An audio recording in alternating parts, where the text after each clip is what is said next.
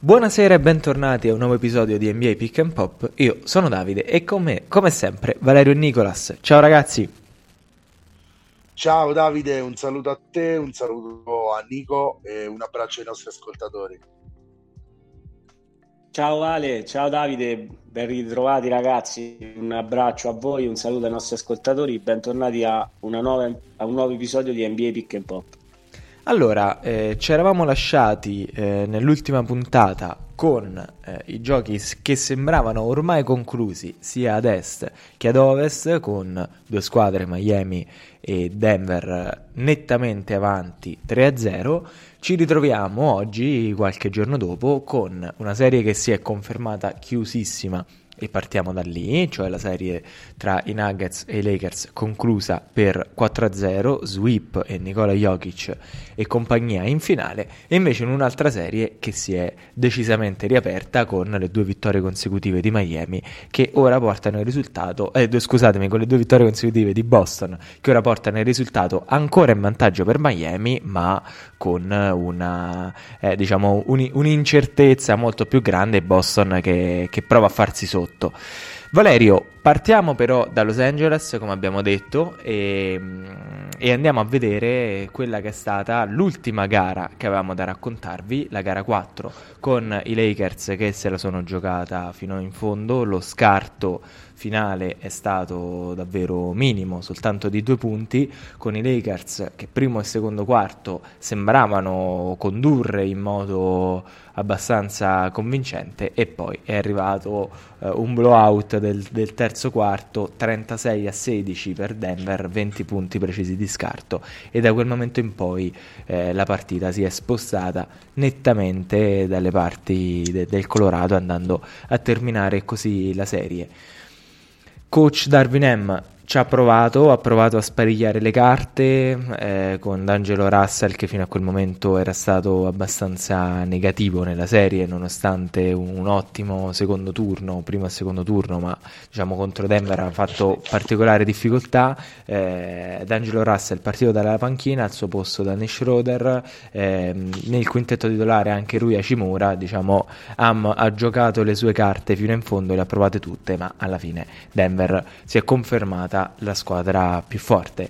Eh, Valerio, partiamo da te, poi da Nico, considerazioni su questa ultima partita e poi mm, diciamo non so se eh, adesso senza sbilanciarci possiamo avere già delle, delle, certezze, avevamo già parlato nello scorso episodio a lungo di Denver, ma adesso diciamo abbiamo eh, un dato materiale che Denver è in finale. Vabbè, eh, l'ultima gara Davide di questa serie ha dimostrato se ce n'era bisogno ancora una volta della superiorità di una squadra sull'altra. Eh, Los Angeles è partita molto bene perché eh, direi una delle cause principali è proprio il primo tempo for the ages di LeBron James che ha stabilito il suo record per un tempo ai playoff, quindi eh, ha dovuto fare più che gli straordinari per tenere comunque eh, Los Angeles in, in gara. Eh, chiaramente nel secondo tempo è calata e, e, per tutta la serie, a parte gara 1, non c'è stato un Anthony Davis all'altezza eh, né della serie né di, diciamo, del gioco espresso da LeBron. Eh, e, eh, non è stato in grado chiaramente di prendere le redini in mano eh, anche nei momenti in cui LeBron avrebbe potuto e dovuto riposare. Eh, Davis è stato in panchina anche a lungo durante queste partite, LeBron lo abbiamo visto sempre in campo, non per fare un confronto, dualismo tra questi eh, due giocatori per abnegazione o, o, cos'altro, solo per dire che comunque diciamo questi playoff mh, lasciano un Anthony Davis in chiaroscuro eh, ha difeso in maniera più che elite nelle prime due serie eh, molto meno bene nell'ultima. Eh, chiaramente apre una serie di punti interrogativi si parla già di trade si parla già di movimenti perché anche LeBron se diciamo, posso Vale si parla di Kyrie che era in in prima fila a vedersi Uno una partita quello. in gara 4 eh, con D'Angelo in panchina, quindi ecco lì il rinnovo non saprei. Uno è quello, D'Angelo Russell non è stato mai all'altezza della serie, secondo me eh, al di là che Schroeder abbia tirato male, comunque almeno in difesa dava molto di più di Russell, quindi il cambio poteva avvenire già da gara 2, così come Acimura in quintetto poteva essere schierato già molto prima. Credo siano stati errori del rookie coach. Insomma, Darwin Ham è stato veramente incomiabile quest'anno. Applausi soltanto per lui, eh, per come ha raccolto un'eredità veramente pesante a Los Angeles e come ha saputo piano piano trovare una quadra. Però ecco, dall'altra parte c'è una squadra squadra veramente da inizio anno, anzi da anni ormai, eh, che aspetta la propria occasione e, e, e adesso ce, ce, l'avrà. Prima volta alle finals per i Denver Nuggets.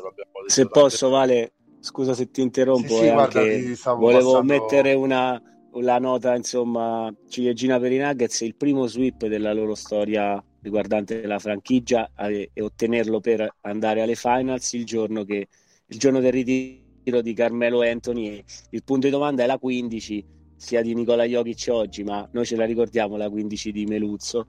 Io direi entrambe, magari cosa strana, ma però ah. eh, un, una bandiera dei Nuggets comunque che si ritira e questa squadra che va alle finals è un po' poetico. Molto molto bello, no? Guarda, ti stavo passando il pallone, infatti, Nico, che volevo sentire la tua, credo eh, che la 15 peserà alla fine più quella di Nicola. Eh? Non, non, so tu come la vedi, per noi Mel è una leggenda, però non ha portato a Denver quello che ha portato Nicola, chiaramente. No? Questa, queste finals eh, anche abbastanza impreventivabili perché eh, uno ha sempre avuto dubbi no? su questa Denver, su quello che avrebbe potuto fare. Eh, diciamo per arrivare fino in fondo. Ecco, quest'anno ci è arrivata veramente, quindi possiamo cominciare a smettere di fare quel tipo di calcolo. Veramente un grande risultato. Dall'altra parte, per Los Angeles eh, si apre un'estate di tanti, ta- tante incognite, calcoli. Hai detto incognite, beh, Vale, ti dico l'incognita grande è normale a fine partita, dopo aver giocato credo 7 minuti e mm. 30 secondi, forse eh, di riposo. Lebron sposo la no, tua tesi. 4 direi... secondi, Nico. 4 ah, okay. secondi. Eh, comunque il primo quarto, direi, eh, il primo tempo in generale, il primo quarto ha 21 punti, poi si è un po', diciamo, immagino giustamente, vista, viste le 38 primavere, non poteva continuare su quel ritmo, magari quei 15 punti di vantaggio andavano gestiti diversamente dallo stesso Davis, ma anche da un po' tutto il resto della squadra, che credo però abbia dimostrato mh, molte cose buone in questa eh, run playoff. Credo le note liete siano Reeves e Hashimura, che immagino uno restricted e uno unrestricted free agent. Immagino di rivederli a Los Angeles. Poi con Los Angeles lasciamo sempre i punti di domanda, visto che abbiamo visto una squadra che aveva vinto nella bolla, poi eh, diciamo eh, resettare e, e, mi ricorda molto, insomma, almeno il tandem LeBron Davis è quello, il, il contorno di altri giocatori è diverso, però è qualcosa su cui lavorare secondo me mh, almeno continuare su questa strada forse eh, sarà mi- cioè non credo migliore però gli esperimenti con i big three non mi sembrano siano andati, siano andati anche in altre franchigie molto bene quindi Detto questo, parliamo dei Nuggets che, ripeto, hanno eh, fatto la loro storia meritatamente. Direi, ecco, Coach Malone, anche a lui va fatto un plauso a tutto il coaching staff dei Nuggets. Sì. Questa squadra comunque aveva sofferto eh, l'assenza eh, sia di Murray che di Porter Jr. Ne avevamo parlato per tutti diciamo, gli scorsi playoff la scorsa stagione e fortunatamente hanno saputo dimostrare, prendendosela secondo me giustamente con i tempi giusti, andare con calma, eh, farli tornare in ritmo ed entrambi hanno avuto una serie spettacolare, anche molti canestri di Porter Junior importanti. E su Davis eh, mi viene da dire, non voglio di- secondo me il miglior difensore di questi playoff. Nell'ultima serie c'era da marcare Nicola Jokic, che si è dimostrato ad oggi eh, tripla doppia di media arrivando in finale direi miglior giocatore. No, ma se posso, Nico, c'era anche da attaccare Nicola Jokic dall'altra parte con aggressività, allora, cercare di caricarlo di farli, cercare di stancarlo no? sul piano eh sì. difensivo Ed per farlo rendere di... ma non è avvenuto molto questo. È riavvenuto in delle gare, pari, le gare dispari, gara 1 e gara 3, 28 e 40 credo, e mentre nelle altre due gare under per eh, AD. Ma eh, Mo- molto bene. Avevamo, avevamo, già detto bene, insomma, i Denver Nuggets avevano dimostrato di essere la miglior squadra, di avere più armi e hanno dimostrato un senso di voler chiudere la serie i momenti importanti, quelli clutch. Eh, questa serie si è sempre giocata mh, su scarto minimo, però hanno sempre vinto i Denver Nuggets e quindi mi viene da fare un plauso appunto anche al coaching staff e sarà direi un, un, una bellissima avventura quella alle finals, la prima ovviamente per questa franchigia che si era mm, battuta quattro volte la finale di conference, tre sconfitte con i Lakers, finalmente si è presa una rivincita importante. E per chiudere, prima di magari ripassare la palla a Davide per sentire anche lui che ne pensa, visto che direi più contento di lui non c'è nessuno. Eh, eh su Carmelo, sinceramente, eh, io eh, il suo unico errore è stato quello di non seguire la sua classe draft, eh, LeBron, Wade, eccetera, che poi si sono strano ritrovati di squadra insieme, avendo un contratto. Carmelo ha voluto subito il contratto lungo, non ha deciso come LeBron e ovviamente Wade e altri di avere la player option che ha fatto poi leggera differenza perché puoi diventare free agent prima, eccetera, eccetera. Carmelo poi ha chiesto e ottenuto questa trade dai Knicks e secondo me ha reso ha rimesso un attimo sulla mappa New York almeno finché c'è stato. Poi è stato secondo me bello vederlo ritornare nella Lega tramite i Blazers prima. L'ultima sua apparizione è quella l'anno scorso da sesto uomo di lusso. Per i Lakers parliamo comunque credo del nono ripeto nono miglior realizzatore all time della storia della pallacanestro. Eh, sì Jokic ha tutta la carriera davanti e probabilmente eh, riuscirà a raccogliere di più. Me lo sorpassa, eh, me, me, lo sorpassa. Me lo però sorpassa. sinceramente io mi viene in mente Carmelo Anthony messo in Team USA, lui c'è stato più di tutti e lì si vedeva cosa sarebbe potuto essere stato un Carmelo Anthony messo in un super team, eh, diciamo come ce n'erano poi nei suoi tempi, però lui è stato un giocatore che prima a Denver, poi diciamolo, lui ha perso la finale di conference con Chauncey Billups e quei Nuggets contro i Lakers di Kobe, l'avevo ricordato anche all'inizio, diciamo, in preview di questa serie delle finals e delle finals ovviamente della Western Conference. Quindi, ehm, diciamo, da lì in poi ci fu uno scambio, ma cedere molti giocatori. I Knicks hanno, credo, battuto i Celtics e poi ovviamente c'era una squadra a Miami un po' superiore eh, dei, sì. di Knicks, Celtics e, e, qualunque altra squadra, quindi purtroppo non ha raccolto quello che secondo me insomma, ha dimostrato, ma che campione universitario, secondo me il suo tiro dal mid range rimane eh, iconico. Delle, diciamo, esatto, sì. Sì, sì, no, ah, assolutamente. Beh, Melo è è stato uno di quei giocatori che, che vale, vale, proprio la pena di, eh, di, ricordare, un giocatore che magari vedendo le semplici statistiche, vedendo i semplici highlights ora da, da lontano magari non si riesce a, ad avere ben chiara la, la portata proprio la, gra- la, grandezza. Esatto proprio la portata estetica del giocatore cioè un giocatore di quelli a parte che quello se ti... posso lui da rookie i, i Denver Nuggets li ha portati ai playoff eh, a differenza di LBJ che vabbè aveva forse non dico Vero. level forse aveva un roster leggermente meno dai, talentuoso. dai però sì. una gran stagione, eh, un dualismo che fu diciamo bellissimo, Vale se lo ricorda benissimo Io anche sì. a Natale, magari partita a Melo contro LeBron, vecchi tempi, i Nuggets con Canyon Martin, Quasi bianco. Poi, anche Allen Leonard, con Allen Iverson, Allen. personaggi, bellissimo. Eh, ragazzi,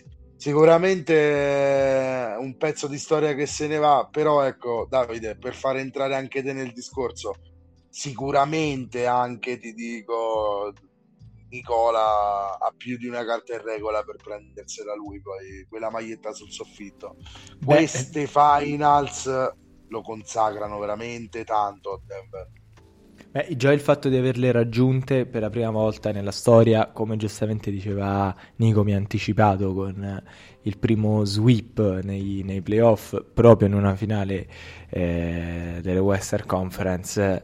Io direi che già solo per questo, per i due premi di MVP consecutivi e quasi tre MVP consecutivi, eh, diciamo la, la maglia ritirata già ce la vedo di Nicola, spero più lontano, più lontano possibile tornando al campo, eh, chiudo molto velocemente anche perché diciamo, questa è la serie di cui abbiamo un po' meno da parlare, anche perché beh, c'è stata una sola partita, tutto si è confermato un po' come avevamo tinteggiato nella, nella scorsa puntata. E, ehm, la cosa che soprattutto da, diciamo, da, da, tifoso, da sostenitore dei Nuggets, mi fa eh, ben sperare in ottica finals, qualunque sia l'avversario, è che andando a vedere le medie dei vari giocatori eh, c'è Jamal Murray che in questo momento è il miglior realizzatore di questa squadra, cioè avere un due volte MVP. Nikola Jokic che sta dominando con 11.8 assist di media nella serie che si è appena conclusa e che è chiaramente il giocatore più forte della squadra, forse tra quelli rimasti eh, nella, in, eh, in, questi playoff NBA, diciamo parliamo di, di, conference finals in generale, forse in assoluto il, il giocatore più talentuoso, il giocatore più forte, è comunque il secondo giocatore per punti nella, nella serie con Jamal Murray 32.5 punti, Jokic 27.8. Questa per i Denver è la notizia più importante perché mille volte lo abbiamo ripetuto, infatti adesso lo diciamo per l'ultima volta, ma mi sembra un, un dato fattuale eh, avere un Jamal Murray, diciamo un Bubble Murray, ma questo è molto meglio del Bubble Murray, eh, permette comunque di non avere un solo e unico terminale offensivo, permette di non essere legati esclusivamente a alle prestazioni del semplice Jokic e questa mi sembra da, da tifoso Nuggets ma penso anche no, guardandolo in modo più, più oggettivo eh, un, diciamo, la, la, notizia più importante per una squadra che sta andando a giocarsi le finals. Detto questo sì, sì, non so se volete aggiungere qualcosa al volo oppure sì, guarda, scusa Davide l'ultima, l'ultima piccola nota che è ecco, un po' storica anche questa eh, per i Lakers che eh, guidano l'NBA erano 0-8 eh, quando sotto 3-0 la storia si è ripetuta eh, semplicemente ecco, 0-9. 0-9 credo ci fossero anche i Nets 0-4 0-5 diciamo complici gli ultimi due sweep quelli subiti consecutivamente da Celtics e, e dai Sixers eh, ecco una piccola nota per riparlare dei Lakers e per ridirla mi sembrerebbe strano, ma eh, LeBron ha mormorato, ha molto da pensare, eccetera. Ritiri, io non ne vedo all'orizzonte, immagino aspettare il termine di questa stagione e poi non esercitare la sua carriera. Sicuramente si opera, Nico. In modo, in modo... Sì, sì, assolutamente, però io almeno fossi lui, visto che il contratto immagino è garantito, eh, giocherei la prossima stagione ovviamente le sue 50-60 partite se ci vorrà tempo per eh, diciamo magari un infortunio che richieda mh, qualche tempo più lungo se non, anche non fosse pronto per l'inizio della regular season. E detto questo se l'obiettivo era quello di andare a giocare con la squadra che, che sceglie suo figlio aspettare che il contratto appunto eh, scada senza esercitare la sua player option secondo me eh, da lì in poi potrà ecco, magari eh, riuscire a, a, compiere anche questa ennesima eh, direi eh, incredibile storia perché giocare con il proprio figlio ecco l'avevo detto proprio... baseball poco sì, assurdo, no? Ma, ma, diciamo già assurdo il fatto che qualche giocatore gli dica hai giocato con mio padre, è la stessa cosa. diciamo, ricordiamo già Barry Smith Jr., eh, eccetera. Però ecco, LeBron ha, eh, diciamo, oltre queste mormorio, comunque, come vogliamo intenderli, forse eh, dice no, non, ne ho fatte tante di finali di conference, eh, io gioco solo per i titoli. Eh, vabbè, e sarà, immagino, anche un messaggio verso la dirigenza e questo Kairi in prima fila, io insomma, non è la prima volta che lo vedo in prima fila. Ma Chissà, sai, però, sapete... Dovrebbe essere un sign and trade comunque con i Mavericks, entrambe squadre sì. sopra il cap, quindi mh, mm, immagino. Sì, Poi potrebbe, tra l'altro, sì, sì, tra l'altro vado a memoria, se non ricordo male, eh, il roster dei Lakers sarà eh, ridotto totalmente all'osso, rimarranno solo LeBron James, Anthony Davis e Vanderbilt, sono i, i tre giocatori che hanno diciamo, il contratto, oltre ovviamente ad alcuni residui della panchina, quindi eh, toccherà a loro decidere, come detto prima, se rinnovare eh, Hashimura, se rinnovare Reeves e poi la squadra è da costruire totalmente. Credo e... che si riparta da là però. Eh, eh sì, si riparte, ah. si riparte, da lì, la cosa forse è un po' paradossale, ma io la penso così, eh, queste bruttissime finali di conference di D'Angelo Russell secondo me tolgono molte castagne dal fuoco alla dirigenza dei Lakers perché avere un Angelo Russell esatto perché avere un Angelo Russell che come lo abbiamo visto fino alla serie contro i Warriors diciamo no fa venire il dubbio di dire magari lo firmo a meno soldi eh, mi dà un, un'efficienza Esatto, un'efficienza che ovviamente non è quella di, di, di, una star come Kyrie Irving, però è un tipo di giocatore a cui posso affidare le chiavi della regia. Eh, questa serie qui forse lo, lo farà, eh, diciamo, non rinnovare a cuor leggero da parte della, della dirigenza. Lakers, qualora la testa matta Kyrie Irving eh, diciamo acconsenta no? ci saranno no, cioè, mille comunque no? diciamo o... ti dico la boh, giusto un'idea Irving sì. aveva chiesto la trade perché lui voleva il massimo e da quello che ho capito i Lakers potrebbero creare anche il massimo o quasi un presunto massimo ma eh, insomma io fossi Lakers lo dicevo anche prima non, non mi sembra visto l'ultima uscita al primo turno eh, o una stagione eh, nella quale non ci si è qualificati, arrivare in finale di conference penso sia un buon punto di partenza. E sono d'accordo su, Russell. E lui credo che non rinuncerà a soldi, quello sicuramente. Immagino vederlo prendere sopra i 20-25 milioni. Immagino, visti gli stipendi anche di altre guardie nella Lega, e immagino che passare su di lui probabilmente, perché come avevi detto bene anche tu Davide, diciamo una delle chiavi è stato il plus minus comunque l'impatto negativissimo di D'Angelo Russell. E forse è vero Darwin Ham poteva anche fare qualcosa prima. Mi sembra che noi già in, prima di gara 2 ma una Cimura in quintetto sai qualcosa potresti uno le butta lì va al giochetto io al giochetto farei così. Io al giochetto metterei a Cimura il dolare però eh, raga, poi è una questione di adattamenti, è una questione di, di esperienza anche, secondo me, no? eh, un allenatore crede che magari il suo giocatore possa darti alla prossima eh, la partita decisiva, questa partita poi non arriva mai, nel caso di D'Angelo non è arrivata proprio mai. Eh, vabbè, il punto di partenza sarebbe buono, Davide, eh, così andiamo a chiudere e passiamo altrove, se non fosse chiudiamo proprio con questo che i Lakers non hanno non hanno una delle, una delle due stelle non è in procinto di partire a far progetti diciamo no? quindi questo è il negativo della, della questione. Cioè lascia con l'amaro in bocca il fatto che anche se sa, an, pur essendo un buon punto di partenza hai una, una delle due stelle che è quasi al punto d'arrivo ormai. Sì, esatto, eh, questa sarebbe stata una, una, ma forse magari questo poi entriamo in un discorso magari troppo complesso, forse ce lo riserviamo cioè, per l'estate. Se fosse arrivata perché... Sacramento, cioè, oh, esatto, pagine, allora... esatto. Esatto, e il punto è questo, è che se i Lakers al terzo anno di LeBron, diciamo, quindi al, l'anno dopo la vittoria nella bolla, avessero fatto questo tipo di stagione, allora no, mm, avremmo raccolto frutti molto più positivi anche in off season. Adesso, dopo che si viene da eh, due, eh, due, stagioni, le, le, due precedenti, in cui i Lakers non si sono qualificati neanche al play-in arrivando undicesimi e nell'altra sono usciti al, al primo turno. Diciamo che questi anni di LeBron, boh, possiamo dirlo col senno di poi, a parte quest'anno, sono stati but- totalmente buttati e questo forse è la cosa che fa, fa più male conoscendo la legacy e il valore del giocatore. Posso dirmi molto d'accordo, cioè lui avrebbe immaginato una cosa diversa da questa qui, sicuro. È andata in questo modo, d'altronde dall'altra parte c'era una squadra molto più preparata, eh.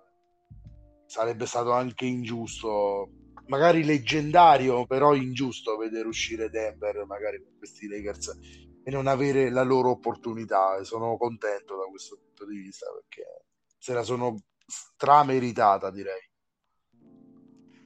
Assolutamente. E, um, andiamo quindi, poi ci spostiamo verso est, dove, come dicevo all'inizio, la situazione è, a differenza dell'ovest, è, è ancora totalmente incerta. Ci eravamo lasciati eh, nell'ultima puntata con Miami in nettissimo vantaggio per 3-0, due vittorie strappate fuori casa. A Boston, una vittoria tra le mura tra l'altro la vittoria eh, con, con, lo scarto più grande perché parlavamo di 26 punti di distacco, Boston più che con le spalle al muro, davvero con le spalle al burrone rischiando un'eliminazione per sweep per 4-0 come i, diciamo, chiamiamoli eh, i rivali di sempre dei Lakers. Invece c'è stata eh, dapprima una reazione d'orgoglio, la vittoria 116 eh, a 99 di, di, Boston di gara 4 e poi una, un'ulteriore eh, prova molto convincente eh, in gara 5 con Boston che diciamo, vince di 13 punti e porta a questo momento il risultato, il parziale della serie per il 3-2 sempre per Miami, ma eh, qui Nico ti passo direttamente la palla anche perché sei il più titolato a parlarne. Mm, completa tu i miei puntini sospensione, ma con l'inerzia ora l'inerzia è dalla parte di Boston oppure continua ad essere dalla parte di Miami che ricordiamolo Miami ha bisogno di una sola vittoria Boston invece ne necessiterebbe due sinceramente io non so da che parte sia l'inerzia, so solo che i Celtics negli elimination game spalle al muro in questi playoff sono 4-0 al momento, erano sotto 3-2 win or, or die contro Philadelphia. C'è stata una vittoria di 9 punti eh, a fila e una bella gara 7 convincente da vincere. Ci sono state queste due vittorie che state anticipate in gara 4 e in gara 5.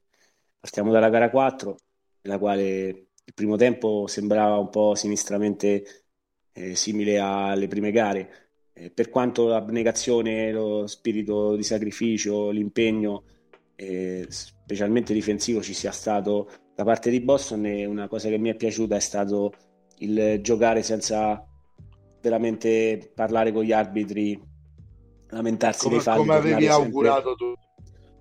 Sì, no, fortunatamente ecco, eh, si è giocato a pallacanestro senza eh, lamentarsi troppo. Eh, fortunatamente nel terzo quarto ehm, c'è stato un parziale direi importante, eh, decisivo che ha un po' eh, spezzato eh, l'entusiasmo anche del, del palazzo dei Miami Heat, la stessa squadra eh, ha trovato mh, mm, dei Celtics che invece dall'altra parte eh, dopo la difesa eh, fortunatamente Spamuro nell'ultima partita poteva essere quella che poteva essere l'ultima partita il tiro è tornato ad entrare da tre punti per una squadra che diciamo al 40% 18 su 45 sono comunque eh, molti tentativi ed è soprattutto rispetto all'8 su 32 di Miami, sono 30 punti di differenziale in questa partita da oltre l'arco, eh, che era una delle chiavi per le quali anche i Miami Heat si trovavano avanti 3-0 nella serie. E mi è piaciuto molto in gara 5 e in gara 4, scusate, Grant Williams, eh, una prestazione eh, importante, anche lui ha messo 4 tiri da 3 punti, eh, un'emblematica stoppata su Jimmy Butler, e un impegno da lui, da Robert Williams, anche tutta la squadra che ha dato quel che può. Eh, direi Tatum ovviamente, eh, possiamo parlare di Jason Tatum negli Elimination Game, 30 a 10, 5 assist, e in gara 4 è 33 punti, 11 rimbalzi e 7 assist. Tiro da 3 che è entrato. Jalen Brown che anche se continua a litigare con il ferro da oltre l'arco, difensivamente sta facendo sentire diciamo, la sua presenza e soprattutto in attacco quando può scatenarsi in transizione riesce a trovare punti facili, magari falli, a prendere ritmo, creare vantaggi per una squadra che secondo me deve ripartire da, da questa difesa che si è vista in gara 4 e si è poi eh, diciamo trasportata anche in gara 5 eh, credo sia quello eh, l'interruttore che poi dà il via ad una squadra che può alzare il pace può prendere qualche conclusione rapida magari cercare un vantaggio ehm, in transizione o semi-transizione per poi ecco, fare la differenza con il tiro da tre punti. Ieri direi già nel primo quarto eh, lo stesso TD Garden ha risposto presente e soprattutto la squadra ha permesso anche al pubblico direi di eh, fare mh, molto casino durante tutta la gara. E, primo quarto sempre con un Tatum direi stellare o comunque un giocatore che ha dimostrato di impegnarsi eh, la doppia doppia questa volta con gli assist a fine partita e c'è stata anche una brutta palla persa con un tentativo di un passaggio direi non sì, centrocampo sì. sì, nel quale ecco io sono stato un paio di minuti abbastanza eh, ci ho pensato così. a te che forse ti sei arrabbiato sì. Eh, sono rimasto un paio di minuti sconcertato un po' abbacchiato però eh, diciamo che ci si può concedere anche eh, qualche errore di questo tipo eh, però ecco, quelle cose a me non è che facciano impazzire questo, non so, cercare di andare nella top 10 di NBA Action. Eh, non però, è da Celtics questo. No, quello che conta è il risultato, eh, però l'abnegazione, lo, lo, spirito, quando JT dimostra di esserci, la squadra è, è lì con lui e ieri è stato anche un Jalen Brown finalmente efficiente con il 50% dal campo, ma soprattutto una sola palla persa. Eh, I Celtics invece ne hanno mh, causate molte di, di palle perse agli hit, eh, credo 12, eh, 12, 13 palle rubate eh, per i Celtics eh, che hanno alimentato il contropiede e dei tiri da tre punti trovati anche dopo dei buoni movimenti di uomini e palla.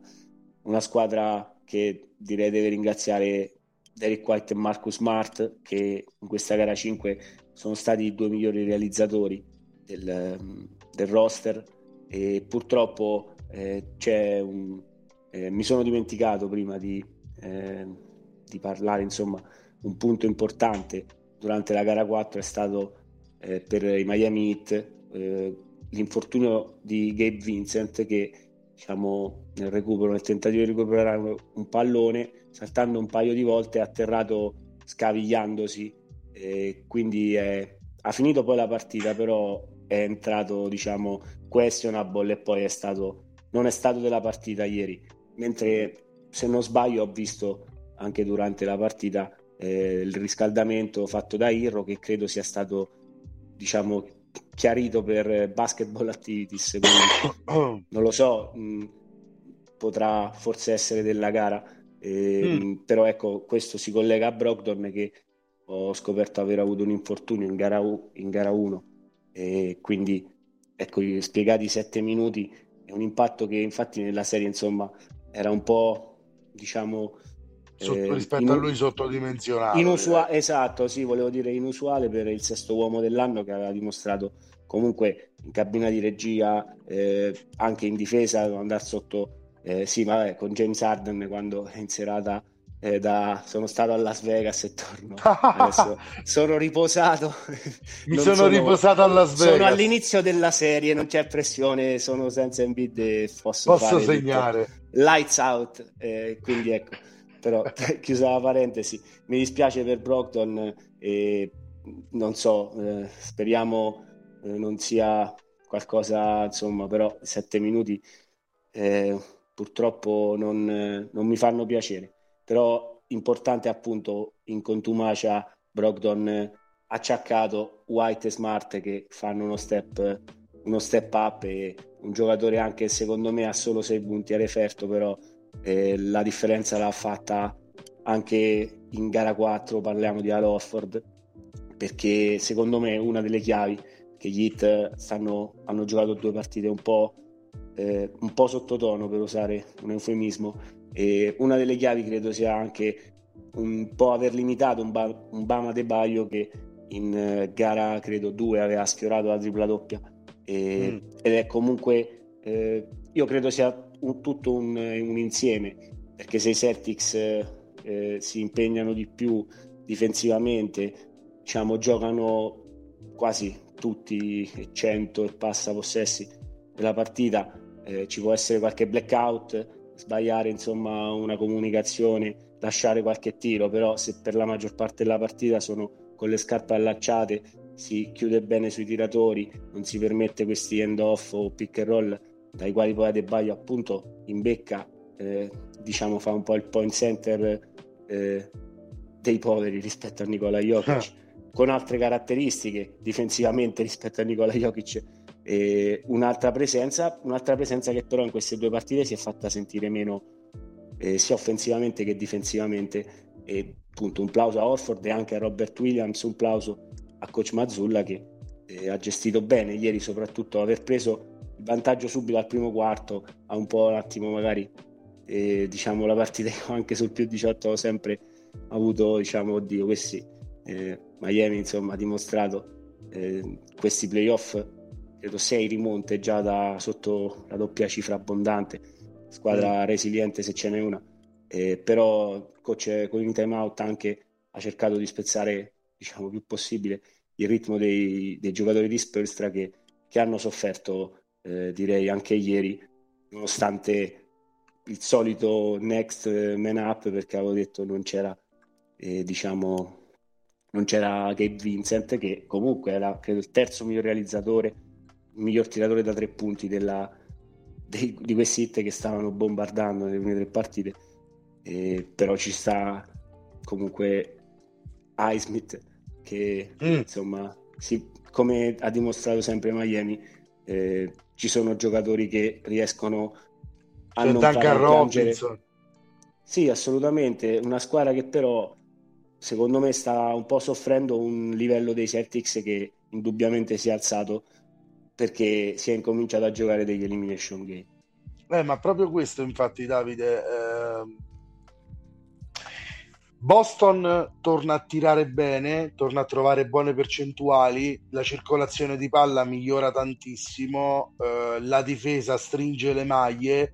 Per me t- tutto questo è collegato, vorrei sapere la tua su questo. Eh, le due cose sono strettamente collegate per me, ma soprattutto eh, per Miami, forse per la prima volta in questi playoff, può farsi grigia. Cioè, non dico eh sì. che lo sarà sicuramente, però eh, cominciano a complicarsi le cose se questa è Boston. Quindi eh, io ancora non pavento nulla, non dico nulla però le sensazioni sono quelle che se Boston riesce a trovare le chiavi di questa serie, continuo a dire, cioè, Miami può anche far poco a livello tecnico, eh, c'è molto più talento da una parte rispetto all'altra.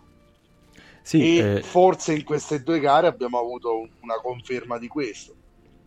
Sì, eh, molto passa anche dall'atteggiamento, eh, perché eh, certo. non va mai, ovviamente non va mai so- sottovalutato questo aspetto, anzi che è stata la cosa forse carente all'inizio della serie per Boston. Eh, Nico ha fatto una, un'analisi che, che, è perfetta e secondo me non c'è da, non c'è da aggiungere nient'altro.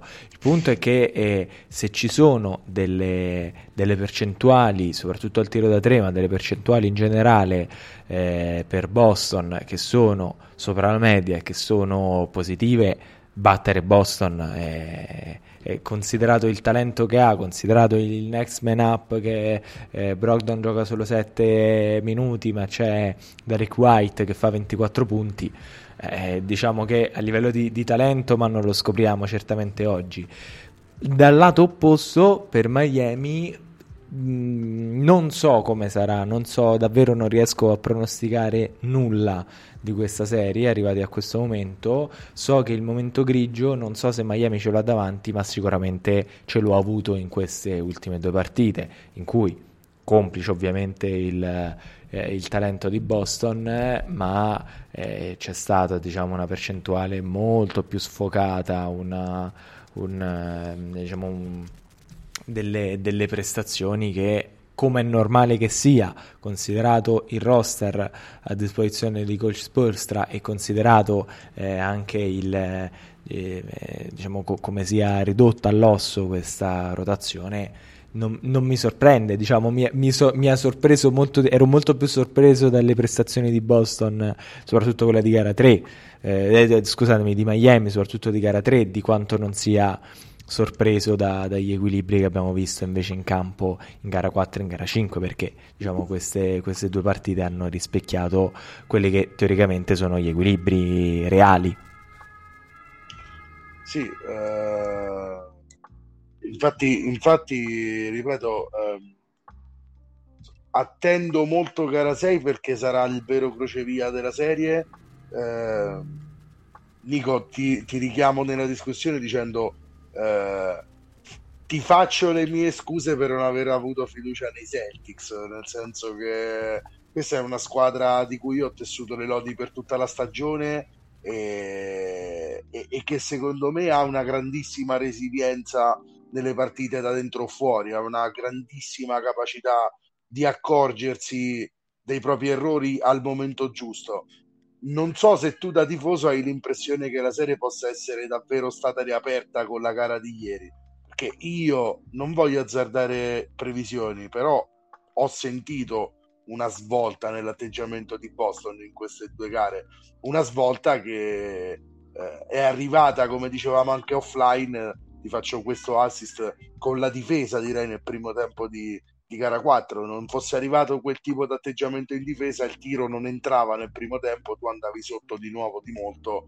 e la serie poteva dirsi conclusa. Invece non solo il tiro da tre che entra ma soprattutto l'atteggiamento di questa Boston ne fa proprio tutto. E la conferma l'abbiamo avuta in queste due gare.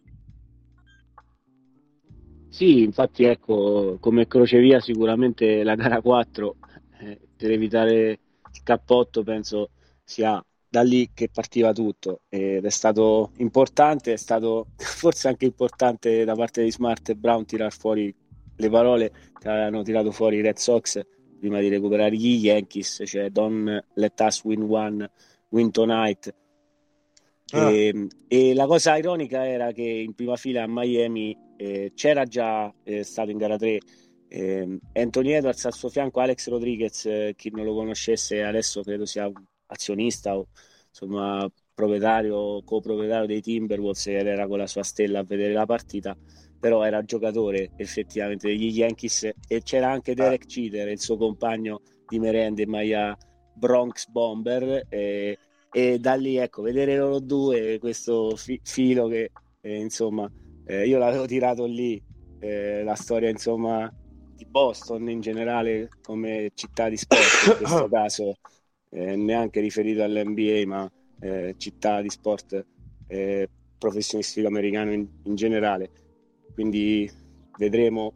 Io per la gara 6 l'unica cosa della quale sono abbastanza certo è che mi aspetto il miglior pugno da parte dei, degli hit, la miglior partita credo che possano tirar fuori eh, uomini, non uomini, rotazioni eh, o meno.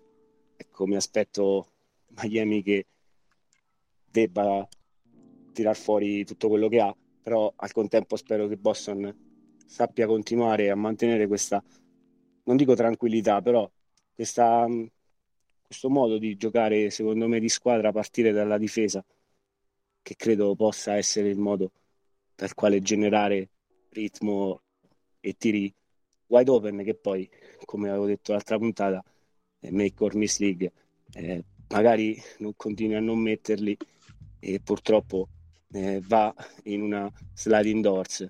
Fortunatamente, eh, prima o poi eh, la, diciamo, il momentum, la pioggia di triple è arrivata nel momento giusto e Celtics stanno tirando bene le ultime due partite, hanno messo più triple delle prime tre gare e quello fa tutta la differenza. Però io penso che aver tenuto gli hit difensivamente in questa maniera e soprattutto, ripeto, partire dalla difesa perché eh, cercare punti in transizione e tiri facili o comunque buone occasioni presto nei 24 ti porta a evitare le zone o comunque la difesa eh, schierata di coach Spurs.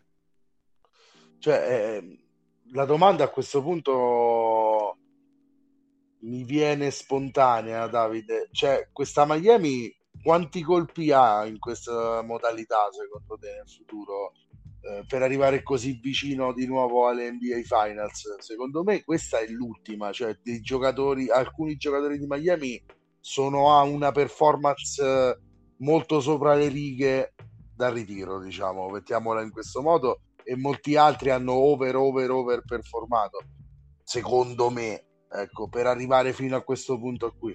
Non so come la vedi tu, se questo è stato un, uh, un, caso, quello di Miami, o, o, o, ci sono le basi per arrivare di nuovo progettualmente, diciamo, lì nel prossimo futuro, senza muovere niente perché a me sa di congiunzione astrale incredibile questa run playoff.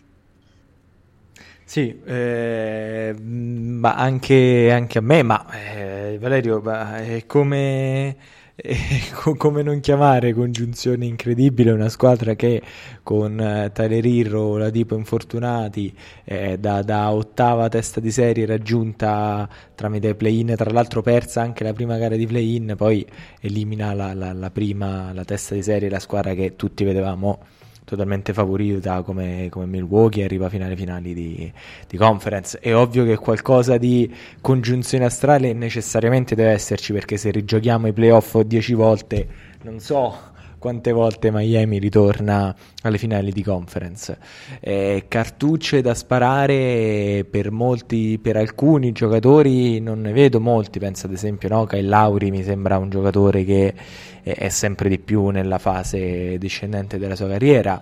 Di Jimmy Butler mi fido ciecamente, ma anche lui sta entrando in una fase in cui che, che, che, si allontana dal prime, non si avvicina, nonostante sia comunque un giocatore che porta sulle spalle una franchigia intera. Bisognerà anche vedere eh, questi, questi, giocatori undrafted che benissimo stanno facendo in questi playoff, poi sono giocatori che esattamente come era successo dopo il 2020 con Duncan Robinson, con Tyler Irro e simili, sono giocatori che devi pagare, sono giocatori che devi riconfermare, che ti occupano spazio al roster, spazio salariale, quindi lo, io credo proprio che Miami abbia questa occasione qui come occasione totale, chiamiamola così, cioè non, con questo assetto qui, con questa squadra qui, che difficilmente diciamo, rivedremo già a partire dal prossimo anno nella sua totalità, eh, l'occasione è una sola. Poi sappiamo bene quanto Miami sia una franchigia che ha una cultura sua ben definita,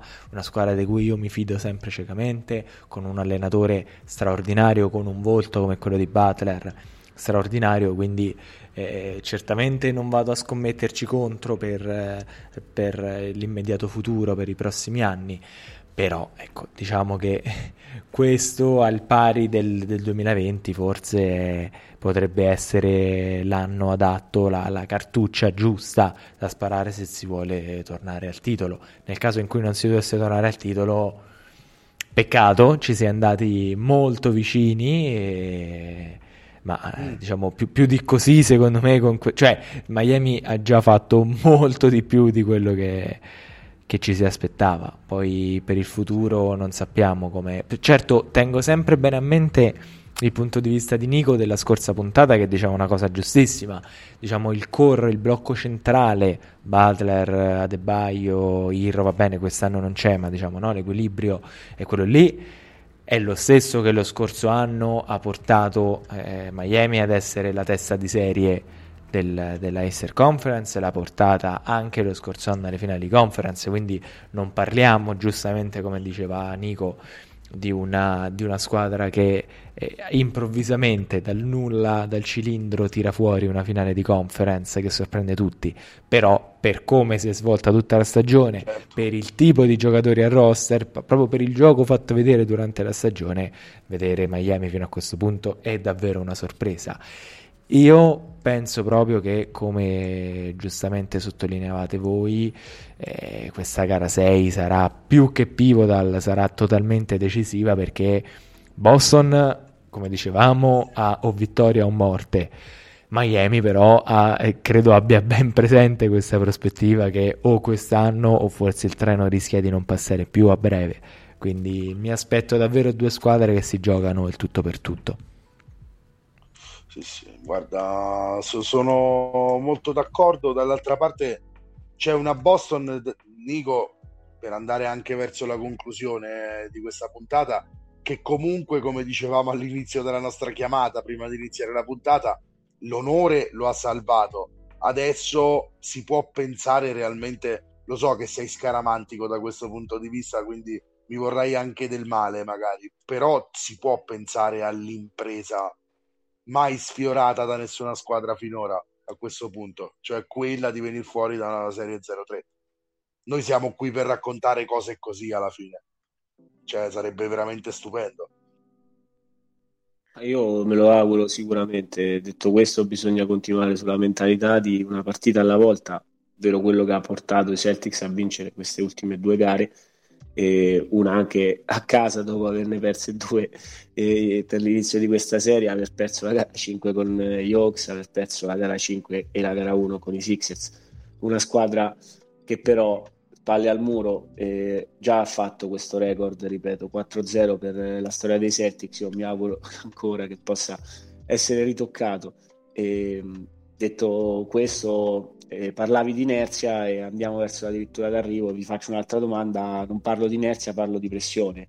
Eh, secondo voi eh, a questo punto chi ha la pressione? Io ho sentito i Celtics parlare di noi giochiamo liberi, nessuno ce l'avevo già contato fuori sotto 3-0 e non so, invece, eh, forse ieri c'era ancora pressione sui Celtics, però incomincio a pensare almeno un 50 e 50, se non qualcosina in più eh, verso la squadra di, di, Miami, che appunto, eh, come avete detto, stavate dicendo prima, non so Io se sia l'ultimo. Sì, vai, vai, non...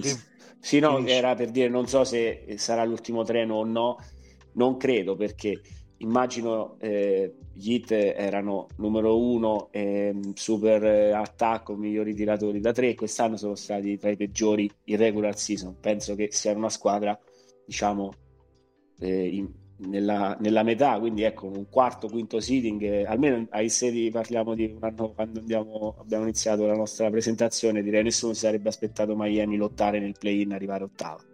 Direi quello è sicuro, magari non la vedevamo prima, seconda, però io credo e con eh, insomma ci si aspettasse qualcosa in più la regular season è andata così e stanno regalando ai loro tifosi qualcosa di incredibile hanno questa partita in casa e non solo perché eventualmente io non mi fiderei comunque la gara 7 è una gara che sì preferisci giocare in casa ma è comunque una gara dove entrambe le squadre sono nell'elimination game e può succedere di tutto.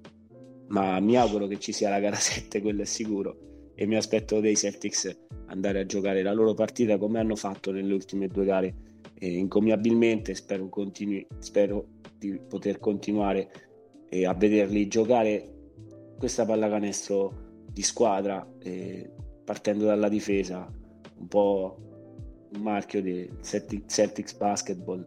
Eh, più importante il nome davanti che quello dietro. Non mi importa se è Derek White il miglior marcatore o eh, certo. Jason Tatum o Brown, eh, più importante il gioco di squadra, trovare il compagno libero, good to great, ed è stato questa una delle chiavi per fare di questa una serie, visto che al momento dell'ultima puntata sul 3-0 la serie non sembrava, diciamo, almeno esserci. E io ne sono stato molto contento, onore o non onore, dobbiamo giocare per eh, l'orgoglio Celtics e quindi eh, spero domani eh, sarà sicuramente una bella partita. Io mi aspetto, ripeto, il pugno, la miglior prestazione che posso, che posso tirar fuori Miami e noi anche dalla nostra parte dobbiamo dare tutto quello che, che c'è eh, per regalarci un nuova, una nuova gara a TD Carter, un nuovo Elimination Game. Assolutamente, pienamente d'accordo, anzi ti dico, la pressione potrebbe essere passata a, a Miami, cioè eh, la difficoltà eh, di affrontare questi Celtics eh, adesso in una gara da dentro fuori anche per Miami perché portarla in gara 6 cioè portarla alla gara 7 potrebbe essere deleterio per Git, potrebbe fare tutta la differenza del mondo. Mm, allo stesso tempo ho le mie paure per Boston qualora la dovesse portare a gara 7 perché di nuovo allora si entra no, in quel in quell'ordine delle idee che Boston sia tornata favorita nella serie e questo diventa sempre pericoloso per Boston, non so.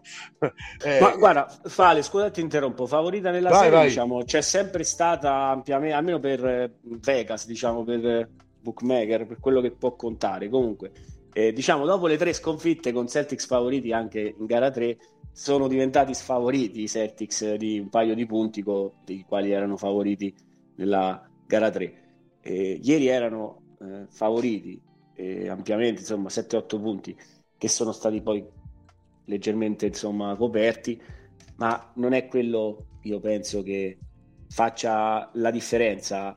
Io hai ragione tu, però era quella la mia paura per l'eventuale bella, perché mh, è una partita eh, nella quale può succedere di tutto, però è ovvio che sia meglio giocarla e essersela guadagnata per aver vinto 56 rotte partite di regular season. E quindi Ass- scusa la, la, parentesi. No, no, no, assolutamente. Eh, vorrei sentire eh, anche per andare verso la fine della puntata che cosa ne pensa Dave eh, su, su, come cambiano gli equilibri di questa serie e, e quanto Boston può ritornare ad essere la favorita. Poi nella serie dovesse vincere gara 6 e quanto rischia a quel punto no, di, di, di, ricadere, di ripiombare negli antichi vizi, eh, magari guardarsi di nuovo allo specchio certo. troppo. Beh, magari però con una gara lo avevamo già visto anche. Allora, mettiamola così: l'essere sotto 3-2 è una specialità in casa Boston.